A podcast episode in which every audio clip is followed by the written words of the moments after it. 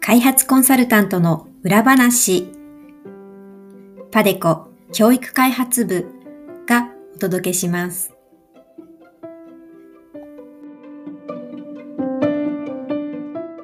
皆さんこんにちは。ポッドキャスト開発コンサルタントの裏話へようこそ。パデコ教育開発部の鈴木です。この番組では国際協力の現場で活躍する開発コンサルタントというお仕事の舞台裏や素顔を様々なゲストとの対談を通じてご紹介します。番組を通じて開発コンサルタントというお仕事をより多くの皆さんに知っていただけたら幸いです。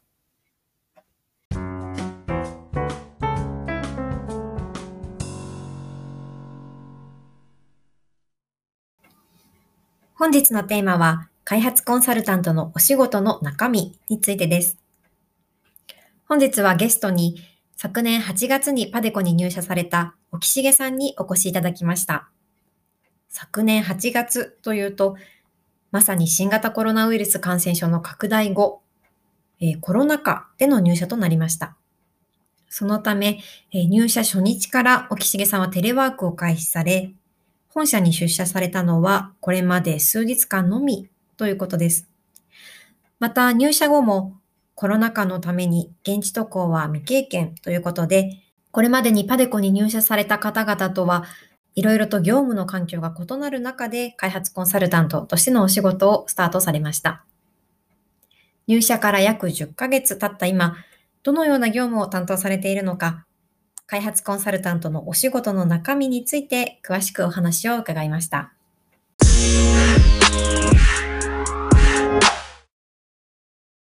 それでは、沖重さんどうぞよろしくお願いします。はい、よろしくお願いします。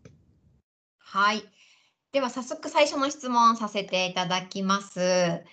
今、沖重さんが従事されている案件の具体的な内容と、えっ、ー、と、沖重さんが担当されている業務、簡単に教えていただけますか？はい、えっ、と、今私が、えーと、携わっているプロジェクトは、バングラディッシュの、えー、初等理数化教育を推進するプログラムの中で、えーとさらにまあコロナ禍で、多くの子どもたちが学校に通えていないあの学習を継続できていないという状況なので、えーと、その子どもたちを支援する、えーと、算数映像ビデオのテレビの放映される算数映像の、えー、を用いた、えーと、支援に携わっております。でそこであの教科専門家としてあの授業そのビデオ映像の授業案を作成したりあの現地のあの放送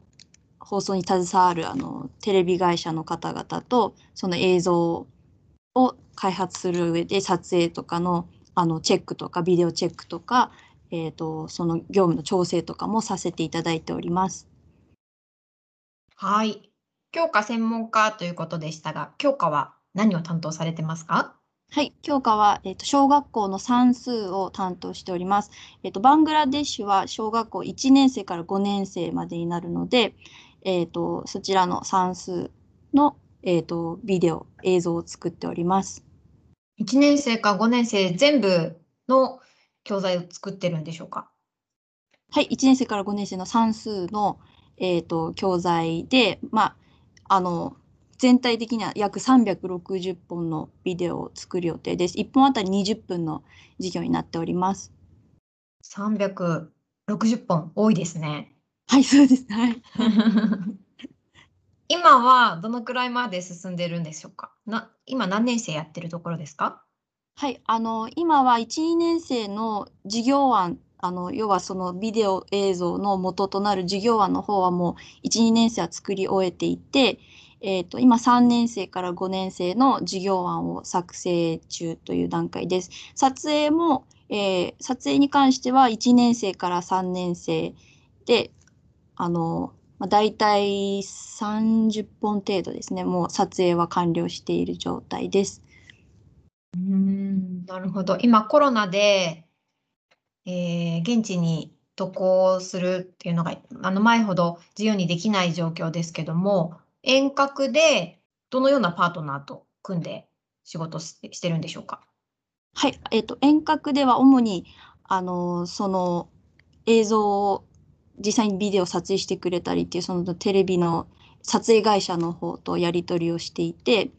えっ、ー、と、撮影の状況はどうなのかとか、撮影の時のえ何かこう支障はあったりするのかっていうやり取りは定期的に行っております。また、あの、現地で、現地のスタッフが数名いるので、あの、そのスタッフとのやり取りもして、えっ、ー、と、あの、そのスタッフは実際にそのバングラデシュの教育省のも関係者ともあのやり取りをしているので、まあ、教育省がどのようなビデオをあの作ってほしいかっていう方針も持っているのであのその現地スタッフに間に入ってもらってでその情報をこうオンラインでやり取りをして作業を進めております。うん、そうすると,、えーと、関係者がたくさんいるっていうことですね。プロジェクトのスタッフと日本人の専門家とそれから今話に出たのは、えーと、ビデオを作る現地の会社、はい、教育省の方も関係者としているってことですね。そうですね。はい。はい。なので、その最終的に出来上がったビデオはあのその教育省の承諾も必要になってくるので、あの適宜その本当に感染に近いものは教育省の方にチェックいただいてで実際に放送できる段階になるっていう流れになってなっております。はい。すみません。先に聞くべきだったんですけど、このプロジェクト、何年間のプロジェクトで、いつから開始しているものでしょう？はい。えっと、このプロジェクトは、えっと、2020年の9月にスタートして、来え今年の2021年12月までの予定になっております。ただ、このコロナの状況がどのくらい続くかもわからないので、あの伸びる可能性もなきにしもあらずという状況になっております。あ、はい、ありがとうございます。えっ、ー、と、岸毛さん、最近パデコに入社をされてますけども、はい。まだ1年経ってないですよね。まだ経ってないですね。はい。と10ヶ月くらいですね。10ヶ月、10ヶ月。はい。夏ぐらいに入社されたんですね。そうですね。はい。夏に入社しました。はい。あ、入社された頃って、もうすでにコロナ、いわゆるコロナ禍だったと思うんですけども、はい、入社後、ずっとテレワークですか？はい、もうずっとテレワークのままで、あの、オンラインでウェブ会議システムやあの主にメールでのやり取りをずっと1年ぐらい続けております。入社してじゃあ本社にもあまり行かないしずっと家でテレワークっていうのはなんか新しい新しい働き方ですね。あそうですねはいあの以前このパデコに入る前もあのアメリカで働いていたんですけども、はい、えっ、ー、と、もう2020年の3月の初めからもうテレワークに入ってしまったので、もうそこから数えると、もう1年以上テレワークの状態が続いているので、あの、まあ、ただ、慣れつつは、もうだいぶ慣れてきたなという感触はあります。ありますか？でも、初めて入る会社で、本社で人にも会わず、ずっとテレワークっていうのは、心細いっていうのはないですか？そうですね。あの、実際に、あの、雑談とかを通しても、いろいろと多分、他の方々と親交を深めたり、あの、できると思うので、その機会がなかなかないっていうのは、あの、まあ、寂しい面もあるんですけれども、ただ、あの、みな、プロジェクトの皆さんとか、あの、部の皆様と、あの、すごく、あの、親身になってお話聞いてくださったり、あの、すごい風通しのいいプロチームなので、あの常にこうこまめにあのやり取りさせていただいてはおりますね。はい、なので今のところ大きな支障は特に、あの出ておりません。ああ、そうなんですね。バングラデシュのチーム、もう現地渡航は近々予定がありますか？はい、えっと、もうすでにあのチームリーダーの方が3月に渡航あのしていたんですけれども、途中でロックダウンになってしまったので、はい。はい、あの途中からずっとホテルに缶缶詰状態だったようで、でその後に私も含めて6月に渡航を予定しているんですけれども、あの近隣のインドのあのコロナが今大変厳しい状況なので、あのそちらの方もよく検討しながらあの渡航を考えていこうと思っております。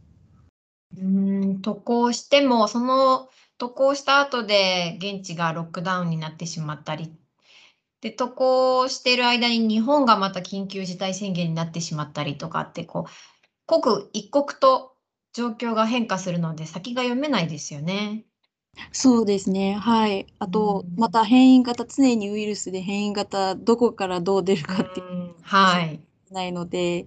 はい、ちょっと渡航の予定組んだりするのも大変ですし、隔離期間も国によってはあったりなかったりなので、それもまた大きく予定に影響するので、はい、難しい状況ではあると思います。そうですね。でも、夏に入社されてからまだ現地に渡航されてないっていうことで、現地に行かれるのは楽しみですか？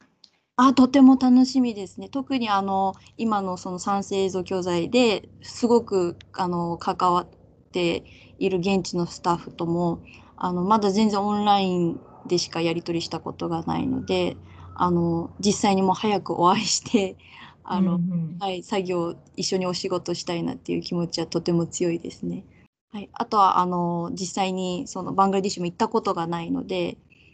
あの写真でしとかあの聞いたお話でしかないのであの実際にあのそれで現地のその学校に行けてない子どもたちの状況とかもあの早く見られたらもっといろいろと業務でいいアイデアで出せられ出せるのになっていうふうにちょっと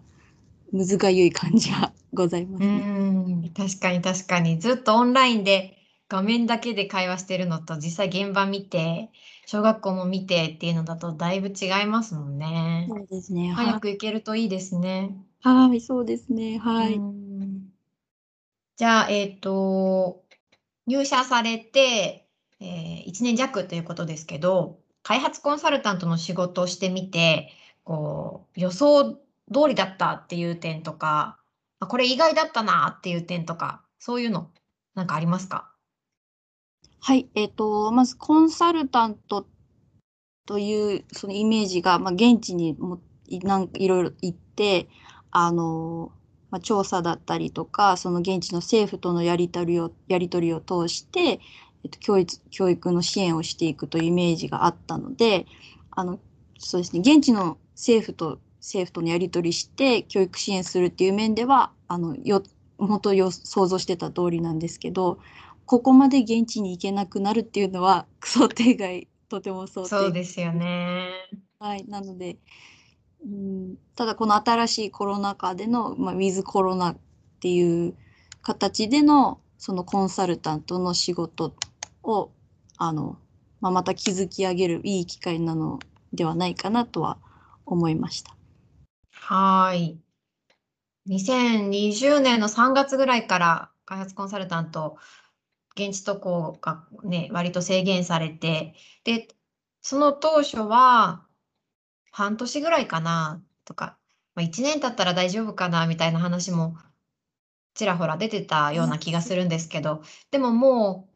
う1年以上経ってますもんね。だから本当に先が読めないこのコロナ禍で教育支援を海外でしていくっていうのは、うん、今後どうしたらいいのかっていうのは考えていかないといけないですね。そうですね。はい。うん。えっと、岸さん、今後こんな仕事してみたいなとか、こんな業務に興味があるなっていうような、なんかこう、特定の分野ってあったりするでしょうか？はい。えっと、私はこのコンサルタントになる前は、日本の高校で理科の教員をしていたので、大変その理科に理科教育というものに興味があるのと同時に、女子校自分も女子校出身で、さらに女子校でその教員をしていたので、女子教育というのにも同時ににあの興味がございます。なので、あの途上国のその特にその女性男女の差別がちょっと厳しい地域などで、その女子教女子教育の推進や、えーと、理科を利用したその理科教育を推進促進させ推進して、えーと女子の地位を向上に携われるような業務に就きたいあの、まあ、プロジェクトに就きたいなそういう関連のものにつきあの従事したいなというふうに思っております。理科というと中学とか高校とか中等教育になりますね。はい、そうですね。なので、あの、私が主に教えていたのは、高校で教えていたのは、科学と物理と生物になります。ああ、じゃあ専門は、あ、というか、得意な分野は、の科学、物理、生物はい、えっかと、専門は生物になあはいるんですけれども、私が教えていて好きなのは科学に、あの、化学の科学になります。あ、そうなんですか。なんか理由がありますか？えっと、理由はそのか化学の方でその色の変化とかはい。あの物事をこう分解したり合成したりっていうその概念が好きで。なので化学っていうのが私教えていて一番楽しかった。楽しかったです。あはい。理科教育を推進して、女子のあの地位向上に貢献したいっていうようなお話ありましたけど、い。具体的になんか、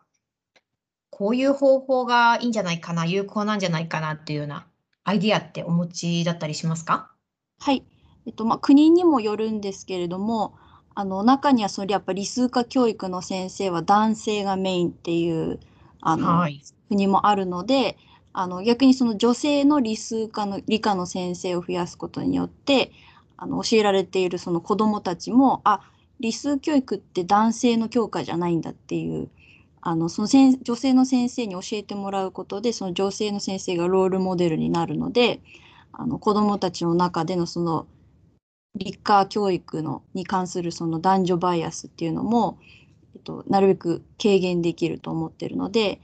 理科女性の理科の先生を増やすっていうのもまず一つの手だと思いますし、まあ、あとははい教科書の中でもその映画その実験の絵とかも白人の男性っていうイラストが多かったりするのでその教科はい。内容ももっと女性に変えるとかってすることであの女子がもっと理科に取り組みやすい教科になっていくもの私個人の考えなんですけどだと思っております。うん、確かに、私のあの個人的な経験ですけどね、中学校、高校の時の理科の先生って男性でしたね、日本でも。ああそうですよねだ男性多いですよねはい。男性多いですよね。はい、中学も高校も女性の理科の先生はちょっと思い当たらないですね。ああ多分日本私理工学部出身なんですけどはい。ほとんど男性の世界というか、まあ、やっぱ理工学部っていうのでもうだ女性がやっぱ少ないやっぱり理系女って少ないんだなって私も日本の学生していて思ってそうですよね。大学の学部も、学部生も少ないし、大学に行って、その教えてる先生も男性ばっかりだし、ねはいはい日本国内で見ても女性少ないですよね。そうですねなのでうん私がその生物専門っていうのも担当した教授が女性の教授でいらっしゃったのでその遺あ伝子あ珍しいですね。はいはい、多分その影響も私にその女子の理科教育っていうのに影響あのあったのかなというふうに思っております。ああ、なるほど。研究者としてこうやっていく女性っていうのも、なかなかロールモデルが、ね、日本国内でも少ないかもしれないですね。そうですね。はい。なのでうん多分どこかで子供の時からやっぱ理数科目は男性の教科っていうのがどこか潜在的にあるので、まずそこを変えていくような教育のあの仕掛けっていうのが必要なのかなっていうのが私の中であるはい。基本的な考えです。うーん、面白いですね。あの、理科の先生を増やすっていう話でしたけど、なんか他にこういうことしたらいいんじゃないかっていう案もあったりします？はい、あと女子の理科教育推進に関しては今申しましたあの教員を女性の理科の教員を増やすという点とあとはまた家庭とか地域の理解も必要になってくると思うのであの女子が理数科教育もっとなんで重要なのか女子女女子がどうして理数科教育もっとあのしていく必要があるのかっていう家庭とか地域の理解ももちろん必要になってくると思うし、あとはまあ、あの、欧米の方では盛んなのは、その女子だけのその STEM プログラムもっていうのもあるので、あの、そういうのももっと盛んにしていく必要があると思います。それが、あの、はい、理科教育、女子の理科教育を推進する、まあ、一部のアイデアかなと思います。はい。特に子どもたちの教育に対して家庭からの影響ってすごく大きいと思うので例えばはいお母さんが「あなた女の子なんだからそんな理数科目なんてやらなくていいわよ頑張らなくていいわよ」って言われちゃっただけでもうその時点でその女の子のその教育、まあ、理数科教育に関するその可能性を下げてしまうので。うん。まずそのやっぱり家庭の理解あとまあ地域のあの国によってはその地域もその村長さんの考えとかすごく影響するもあるみたいなので、その地域の理解っていうのもあのすごく教育は深く関わってるなって思います。はい。ありがとうございます。最後の質問したいと思います。はい。えっと、これから開発コンサルタントを目指す学生さんに何かアドバイスなどあればお願いします。はい。この開発コンサルタントって一つの国にずっと従事するわけではないので、いろんな国に従事するので、やっぱりその英語以外にもあの言語の何か言語を習得する必要があるなっていうふうに私は今感じております。なので、あの学生まだ時間があるうちに英語と何かせめてもう一つ何かその言語を習得するとその現地の人ともやり取りしやすいし、まあ、私まだ現地行ったことないんですけど多分その現地に行った時もすごくあのためになるだろうなっていうふうに思います。あとは、まあ、とにかくいろんな経験をいろんなことチャレンジしてその教育開発開発だけじゃなくてもいろんなことを経験していろんな勉強してっていうのをしとくとあのコンサルタントになった時にいろんな場面で活かされるかなっていうふうに思います。はい。沖重さん、では本日はどうもありがとうございました。ありがとうございました。